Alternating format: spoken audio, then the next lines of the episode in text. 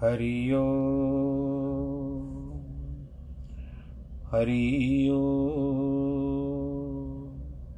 हरि ओ गुरुर्ब्रह्मा, गुरुर्विष्णु, गुरुर्देवो महेश्वर। गुरुर्साक्षात् परब्रह्म, तस्मै श्रीगुरवे नमः। नाहं विष्णुविघ्नेश्वराय वरदाय, सुरप्रियाय। लम्बोदराय सकलाय जगद्दिताय, नागाननाय श्रुत्यविभूषिताय गौरीसुताय गणनाथ नमो नमस्ते। नाहं वसामि वैकुण्ठे योगिनां हृदयेन च, मद्भक्तां यत्र गायन्ति तत्र तिष्ठामि नारद।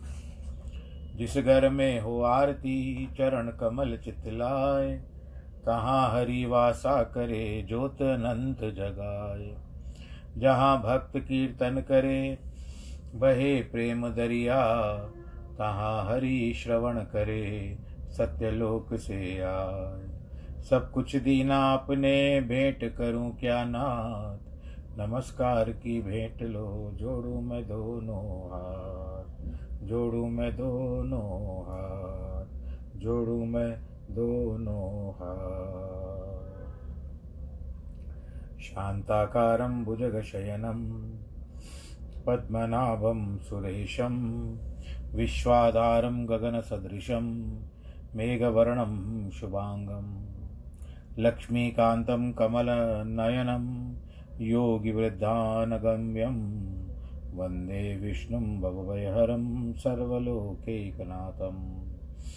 मङ्गलं भगवान् विष्णु मङ्गलं गरुडध्वज मङ्गलं पुण्डरीकाक्षमङ्गलाय स्तनोहरि सर्वमङ्गलमाङ्गल्ये शिवे सर्वार्थसाधके शरण्ये त्र्यम्बके गौरी नारायणी नमोऽस्तु ते नारायणी नमोऽस्तु ते नारायणी नमोऽस्तु ते श्रीराम जय राम जय जय राम रघुपति राघव राजा राम, पूरण कर दे सबके काम। जानकी वल्लभ सीता राम जय श्री राम जी, अब जय श्री राम रुसियावर रामचंद्र की जय। प्रिय भक्तजनों, आज हम सोपान छठे में चल रहे हैं।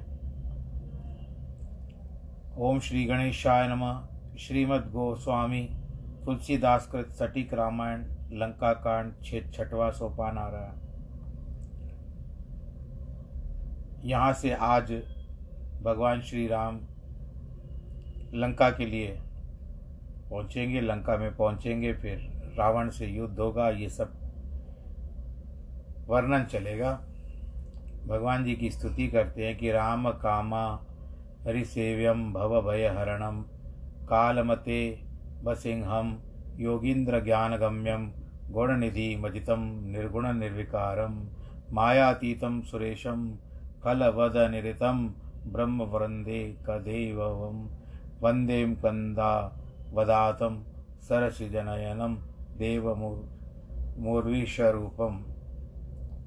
अर्थ क्या होता है कि वीर रस प्रदान युद्ध कांड में गोस्वामी तुलसीदास जी इस प्रकार रघुनाथ जी की वंदना करते हैं कि मैं कामदेव के शत्रु शिव जी के सेव्यमान, सांसारिक जन्म, मरण, भय हरने वाले काल रूपी मत वाले, हाथी के मारने वाले, योगियों के श्रेष्ठ अर्थात स्वामी जो नारद शुका शुक, देव, सनकादिक, उनको ज्ञान का प्राप्त होने योग्य गुणों के समुद्र जो किसी के जीतने से न जाए, विकार रहित, माया से परे, देवताओं के स्वामी, दुष्टों के मारने पर तत्पर, ब्राह्मणों को पूजने वाले एक देव अथवा ब्राह्मणों के वृंद हैं देवता जिनके मेघ की आभा के समान देह वाले, कमल के नेत्र वाले दिव्य गुण युक्त साक्षात पृथ्वीपति स्वरूप धारण किया हुआ है। रघुनाथ जी को वंदन नमस्कार करते हैं। जिनकी शंख और चंद्रमा के समान कीर्ति है, सुंदर शरीर है, सिंह का चर्म ही जिनका वस्त्र है, काल के समान सर्प और खोपड़ियों को गरण में धारण करने वाले भगवान शंकर, गंगा और चंद्रमा को प्यार करने वाले काशी के पति कलयुग के पाप समूर्तों का ना, समूहों का नाश करता, कल्याण के कल्प वृक्ष। स्तुति करके योग, करने योग्य, चराचर के पूजनीय, गिरजापति परवाद पार्वती के पति गुणों के सागर, काम के नाशक, शांतिदाता, शिवजी महाराज को मैं नमस्कार करता हूँ। यो ददाति सताम शंभु कैवल्यमपि दुर्लभम कलानाम दंड कृदोसो शंकर शंतनो तुम्हें। अर्थ क्या होते हैं कि जो शिवजी महाराज महात्माओं को दुष्प्राप्य मुक्ति देते हैं और जो शिवजी महाराज दुष्टों को दंड देते हैं, वे शंकर महादेव मेरे निमित्त कल्याण का विस्तार करें। कर शर वर को दंड दृढ़ कति निपंग रण धीर जटा जूट माथे कब्यो छवि निदान रघुवीर, महावीर, अंगद सुबट जामवंत, सुग्रीव, कुमुद, नल, नील, विकाट, विकट मुख, गज गवाक्ष, बल शिव सागर, तट सब विकट, बट बैठे वीर स्वरूप। शोभित तिनके मध्य में लक्षण राम स्वरूप सभा सहित रघुनाथ के चरण कमल शिरनाय करौ यथामति सो तिलक कीजे, आय सहाय सियावर रामचंद्र की जय कि लवनमेश परिमाण युग वर्ष सकल्प शर चंड भजस न भजन मन तो ही राम का काल जास को दंड सियावर, रामचंद्र की जय। हे मन। श्री रामचंद्र जी का भजन क्यों नहीं करता जिनके लव के कल्प पर्यंत बाण है। काल धनुष है, पलक के लगने के नाम लव है। साठ लव का एक निमेश, साठ निमेश का एक परिमाण साठ परिमाण का एक पल, साठ पल का एक दंड, अर्थात घड़ी साठ घड़ी की एक दिन रात। रात इसी प्रकार बारह महीनों का एक वर्ष होता है। इस तरह से ये सारी बातें बताइए। कि सिंधु वचन सुन राम सचिव बोले प्रभु कहे हो अब विलंब के ही काम करो से तू तेरे कट सियावर रामचंद्र की जय। इस सोटे में सुंदर तथा लंका कांड का प्रसंग मिला दिया है। सिंधु के वचन सुन करके रघुनाथ जी ने मंत्रियों को बुलाकर कहा अब देर क्यों करते हो? पुल की रचना करो जिससे हम पार उतर जाएँ। सुनो बानु के लुक का, कुल केतु जामवंत कर ज़ोर कह। नाथ नाम तव से तु नर चढ़ भव सागर तरे। जामवंत हाथ जोड़ करके बोले सूर्य कुल ध्वजारूप सुनिए आपका नाम ही सेतु है। जिस पर मनुष्य आरोहण करके संसार सागर पार हो जाता है। अब इस छोटे से सागर को तरने में क्या देर लगेगी? यह सुनकर महावीर जी बोले, आज आपका प्रताप रूपी भार समुद्र के जल को सोख चुका है। किंतु अब अब आपके शत्रुओं की, नारियों के रोने से और आँसू बहने की धाराओं से फिर हो गया, इसी कारण खारा हो गया है। क्योंकि आँसू खारा होता है। इसका अर्थ ऐसे ही कहते हैं कि जो रिपु यानी दुश्मन अर्थात जल के शत्रु अगस्त जी ने अपने आप प्रताप से इसको सुखा दिया था, तब इसके रुदन दाढ़, नाड़ी रुदन रुदन दाढ़ी, नाड़ी से निकाल दिया था, इसके लिए खारा हो गया है। अतः अब आपके अगस्त्यों ने ऐसा किया, भक्तों ने ऐसा किया, और तो ये क्या बड़ी बात है। जामवंत ने नल नील दोनों भाइयों को बुलाकर ये सारी कथा बताई, और सागर को कहा कि जो सागर ने कहा था रघुनाथ जी का प्रताप मन में स्मरण करके पुल बांधो, कुछ प्रयास न होगा। फिर कपियों के समूह को बुलाकर कहा, तुम सब मेरी बात सुनो। कि बालुक प्रियो रघुनाथ जी के चरण कमलों को हृदय में धारण करके कौतुक करो। हे अनेक प्रकार के साहसी वानरों, दावा करो, वृक्ष और पर्वतों को उठा लाओ। सुनकर रीछ और बंदर हुहा करते हुए रघुनाथ जी के प्रताप की जय जयकार करने लगे। अति उतंग तरु शैलगण लील ही ले उठाए। आन दे नल नील कर विरचई सेत बनाए। बड़े बड़े ऊँचे वृक्ष सहित खेल से उठा लेते थे। नल नील को आग ला कर देते थे। और वो दोनों बहुत अच्छा सुंदर सेतु रचते हैं। चारों क्षेपक में बताया जाता है कि चारों और को वानर चलते हैं। गेंद के समान पर्वतों को पकड़ लेते हैं। पहले दिन चौदह योजन, दूसरे दिन प्रसन्न मन से बीस योजन रचा।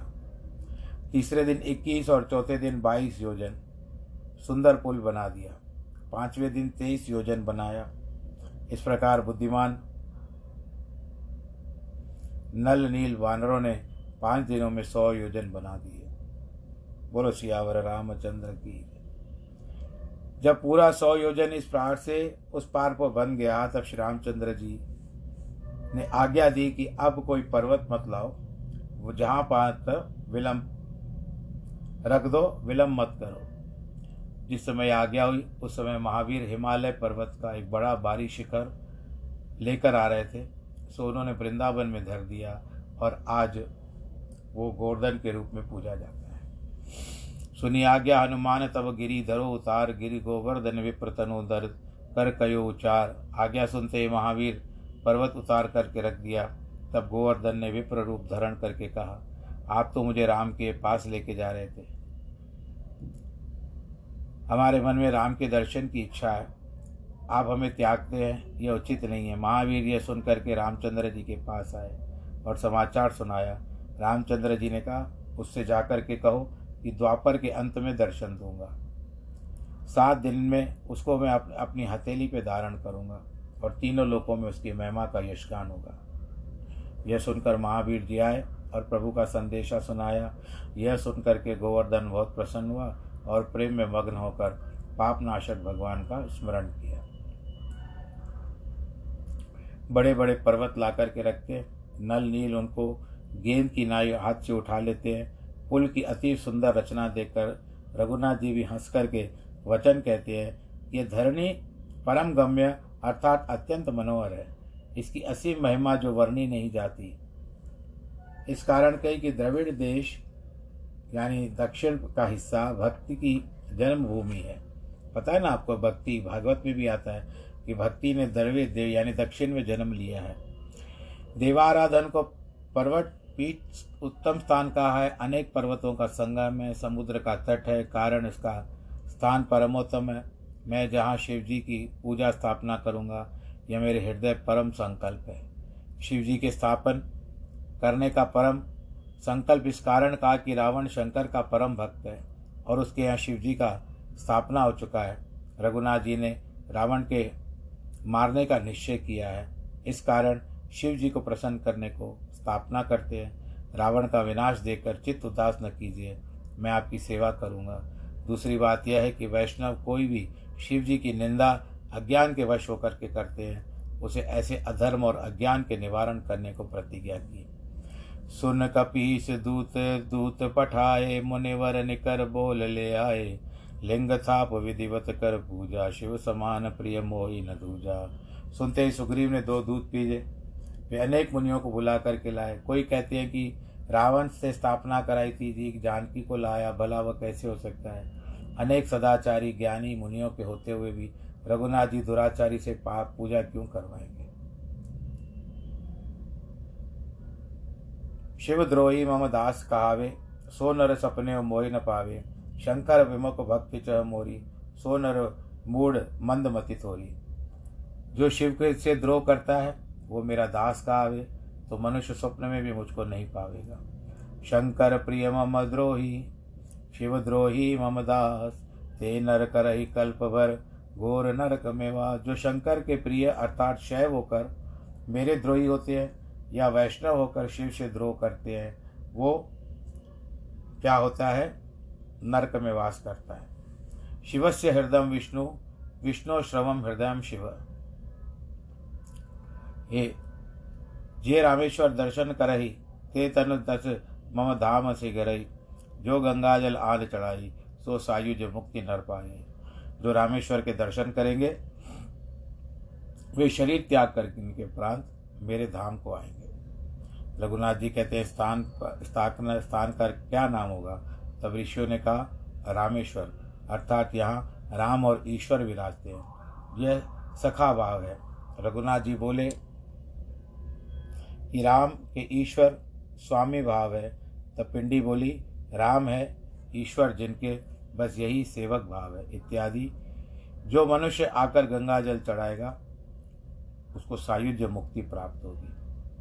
जो कामना रहे तो कर जल सेवा, छल सेवा करेगा, उसे शिव जी मेरी भक्ति देंगे। जो कोई मेरे मेरे बनाए पुल का दर्शन करेंगे, वे शरीर त्याग कर मेरे धाम को आ जाएँगे। रघुनाथ जी के वचन सुन सबको अच्छे लगे। सब मुनि श्रेष्ठ अपने अपने आश्रम में चले। हे पार्वती, रघुनाथ जी की यह रीति है कि सदा दास पर प्रीति करते हैं। चतुर नल नील ने पुल बांधा। रघुनाथ जी की कृपा के सर्वत्र यश फैल गया। तो आप डूबे और दूसरों को भी डूबे दे, डूबने दे और वे पत्थर जहाज़ के समान हो गए। ये समुद्र की महिमा नहीं कही, ये पत्थरों का गुण नहीं है। और न कि कुछ कपियों की करतूत थी। श्री रघुवर प्रीत वीर प्रताप ते सिंधु सिंधु करे तरे पाषाण, ते मत मंद जो राम सज मजई जाए प्रभुआन। किंतु श्री रघुनाथ जी के प्रताप से पत्थर समुद्र में तर गए। वे अत्यंत बुद्धिहीन है। पुल बांधकर पक्का और सुंदर बनाया। सो देख करके दया सागर रघुनाथ जी को मन में आया, सेना चली, जिसका कुछ वर्णन नहीं हो सकता। सेतु बंद के डिग चढ़कर कृपा निदान रघुनाथ जी समुद्र की बहुताई देखते हैं। करुणा के सागर प्रभु रघुनाथ जी के देखने का सब जलचर प्रकट हो गया और पानी के ऊपर आ गए उनका दर्शन करने। अनेक मगर, घड़ियाल, मछली, सांप, जिनका परम विशाल योजन से शरीर है वे सब शरीर से मिलकर सौ योजन हो गए। एक ऐसे ही उनमें है, उन्हें पकड़ करके खा जाए, डर करके भाग जाए, ऐसा देख करके। प्रभु को देखते हैं, वो सब भयानक जानवर जो थे, वो प्रभु का दर्शन करते हैं। मन में भी सुखी होते हैं, प्रसन्न होते हैं। प्रभु श्री रामचंद्र जी की आज्ञा पाकर दल समूह चला। वानरों के दल की विपुलता का कोई वर्णन नहीं कर सकता। सेतुबंदी बड़ी भीड़ ऊपर बड़ी भीड़ हो गई। वानर आकाश मार्ग में उड़ने लगे। बहुतों से जलचर के चरों के ऊपर चढ़कर आसानी से पार करके जाने लगे। क्योंकि संसार सागर से पार होने की तीन ही मार्ग होते हैं, कर्म, उपासना और ज्ञान। जो वानर सेतु पर चढ़कर जाते हैं, वे कर्मकांडी हैं।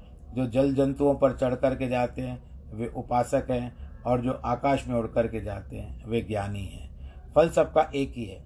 रघुनाथ जी की प्रसन्नता, भक्ति रूपा, जानकी की प्राप्ति, मोहादि रूप, शत्रु रावण का नाश करना है।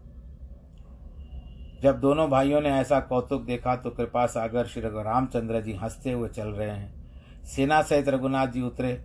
युद्धपतियों की भीड़ कुछ वर्णन नहीं किया जा सकता। सागर के पार उतर कर प्रभु ने डेरा डाल दिया। सब कपियों से यह आज्ञा दी कि जाकर बन के सुंदर मूल फल खाओ। यह सुनते ही वानर जो थे यहाँ वहाँ पर खाने के लिए दौड़े। भूख भी लगी होगी इतना मेहनत करके आए हैं। रघुनाथ जी के निमित्त सब वृक्ष ऋतु अन्य ऋतु के फलने के नियम त्यागने वाले फल हो गए। प्रभु की आगे ऐसी आ, माया हो गई कि जो उस समय ऋतु में न निकलने वाले फल भी निकल आए। यहाँ वहाँ पर राक्षस पाते हैं तो उनको घेर घेरते हैं, नच नचाते हैं। अब उनके नाक कान काट देते हैं तो वो सब भाग कर के, रावण के पास गए। सारी बात बताई। कानों से सागर का बंधन सुनते ही रावण घबरा कर अपने दसों मुखों से बात करने लगा। रावण के दस मुख थे, परंतु बातचीत एक ही मुख से करता था। जब सुना कि रघुनाथ इधर आ गए तो राक्षस और अनेक राक्षसों के नाक कान काटे गए, तब व्याकुल होकर के समुद्र के नाम को दसवीं मुखों से पुकारा। बांधेव जल निधि, नीर निधि, जलद सिंधु वारिश, सत्य तोय निधि पंक निधि उदधि पयोधि नदीश। जल निधि, नीर नदी, जलधि, सिंधु बारिश तय तोय निधि, तोय जल को ही कहते हैं? पंक निधि उदधि, पयोधि, नदी का को बाँध लिया। क्या यह सत्य है? रावण को ये शाप भी था कि जब उसके दस मुख बोलेंगे, तभी उसकी मृत्यु निकट आ जाएगी। यह समझ करके व्याकुल हो गया। फिर ऐसा जानकर कि मुझको श्राप क्या करेगा? अरे, मैं श्राप को खा सकता हूँ। यह मेरे मन का भय है। ऐसा कह करके चलता है। फिर अपने को व्याकुल समझकर रावण हंसता हुआ घर को चला। सोचा कहीं ऐसा न हो कि मेरे मुख से कोई घबराहट वाली बात निकल जाए। ऐसा न हो कि कोई वानर आकर के मेरा नाक कान काट ले। इस कारण थोड़ा सा मन में भय भी हो रहा था। तब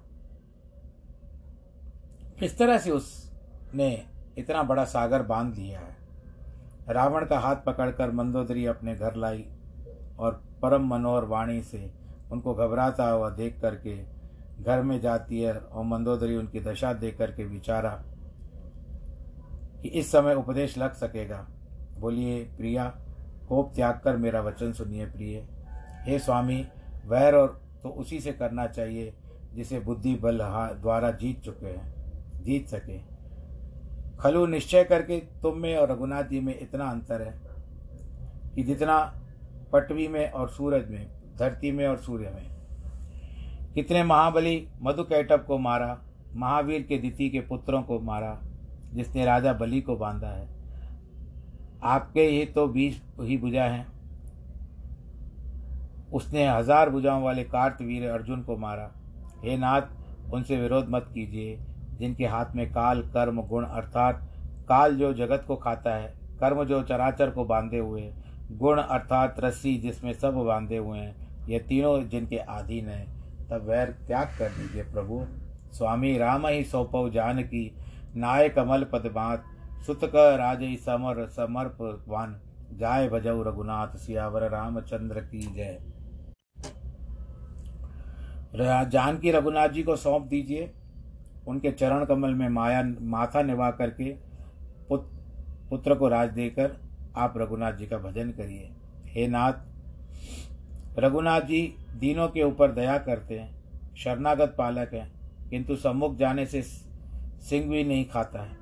जो आपको करना चाहिए था, वो सब कर चुके क्योंकि आपने देवता, राक्षस, चराचर सब जीत लिए हैं। अथवा करना न करना, आपने सब कर लिया है।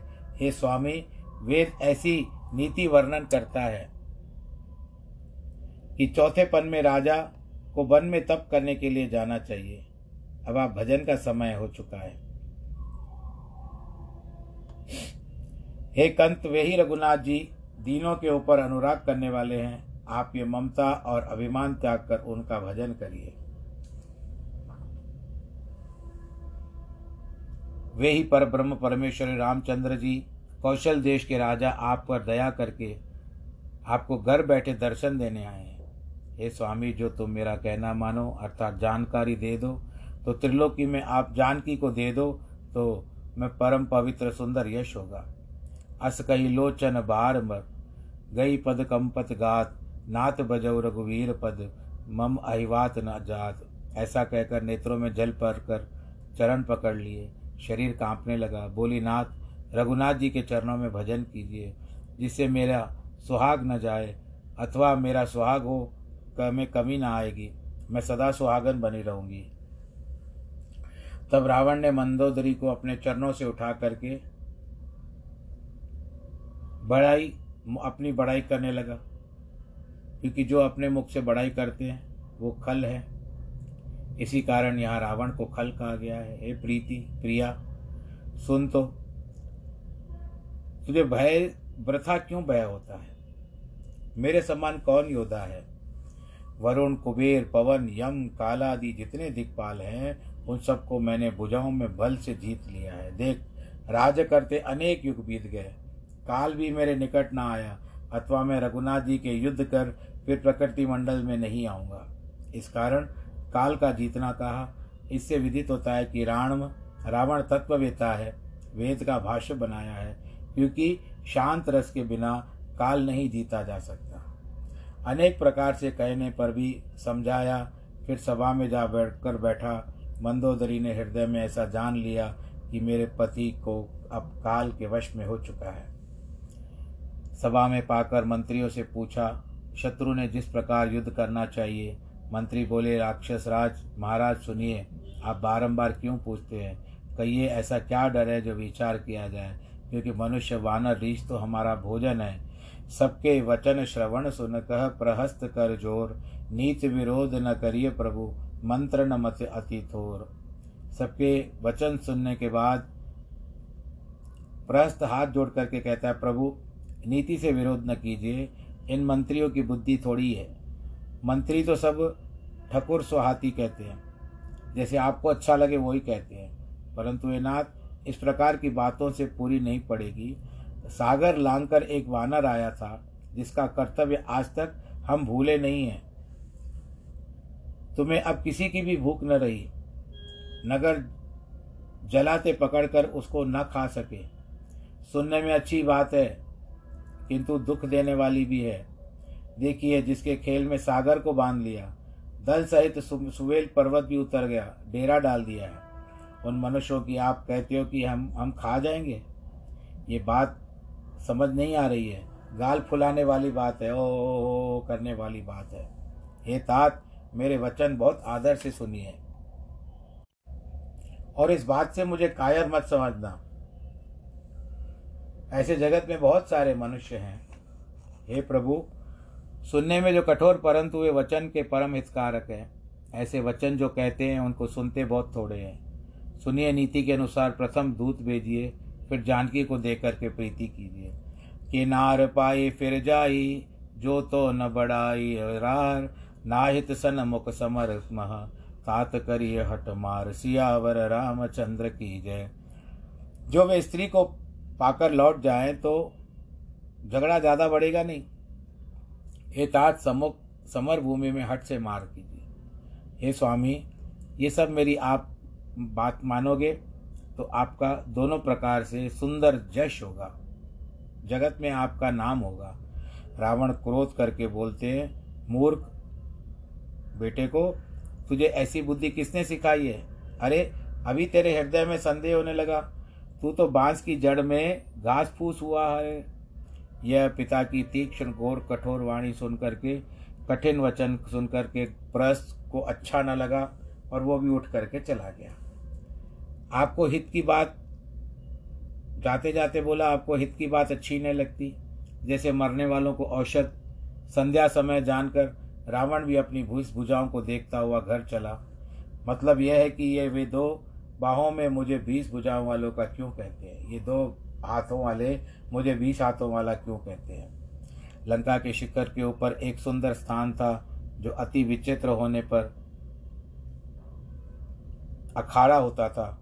उसी मंदिर के ऊपर जाकर रावण बैठा, किन्नर गंधर्व गाने लगे, ताल पखावज बीन बजाने लगे चतुर अप्सरा नृत्य करती है। सुना सीर शत सरस सो, संतत करे विलास। परम प्रबल श्री श्री पर तदपि न ते कछु त्रास सियावर रामचंद्र की जय। रावण सौ इंद्र की अपेक्षा भी सदा भोग विलास करता है। इंद्र तो डरता ही रहता है, क्योंकि मेघनाथ उसको जीत लिया था, परंतु वह रावण से नहीं हारा। इस प्रकार सिर पर रघुनाथ जी से परम प्रबल शत्रु विद्यमान है। तो भी इसके मन में कुछ भय नहीं है। इंद्र का भला, वलास भय युक्त है। यथा सुर पर नित ही परावन हो रामचरित मानस में आज यहाँ पर लंका कांड के अंतर्गत पहला विश्राम आ गया और कथा का भी विश्राम आ गया। आप सब लोग अपना ध्यान रखिए। कोरोना के अनुसार जिस तरह से निर्देश है, बस भगवान करे वैक्सीन, जल्दी अपना प्रभाव दिखाए और संसार को करुणा मुक्त कर ले और भगवान की करुणा, दया हम पर हो जाए। जिनके जन्मदिन है, वैवाहिक वर्षगांठ है, उनको बहुत बहुत बधाई। आप सब भी अपना ध्यान रखिएगा, मास्क ज़रूर पहनिएगा भीड़ भाड़ के इलाकों में ना जाइएगा, और मुख, और क्या कहते हैं कि हाथों को धोते रहिएगा, सैनिटाइज़र का भी प्रयोग करिएगा, और बड़ी आयु वाले तो बहुत करके बहुत ध्यान से जाइए। वैसे भगवान जी की दया हो रही है, करुणा के ऊपर भगवान राम की करुणा हो रही है, हम पर करुणा करेंगे और हमको जल्दी दुख से छुड़ा देंगे। पर इसका कारण यह भी है कि हमको भी अपने कर्म के अनुसार सब कुछ अच्छा करना चाहिए। बस ईश्वर से आप यही प्रार्थना करें कि हम भी अच्छे रहें और संसार भी सुख से रहे। सर्वे भवंतु सुखिना सर्वे संतु निरामया, सर्वे भद्राणि पश्यन्तु। माँ कश्चित् भाग भवेत्। नमो नारायण नमो नारायण।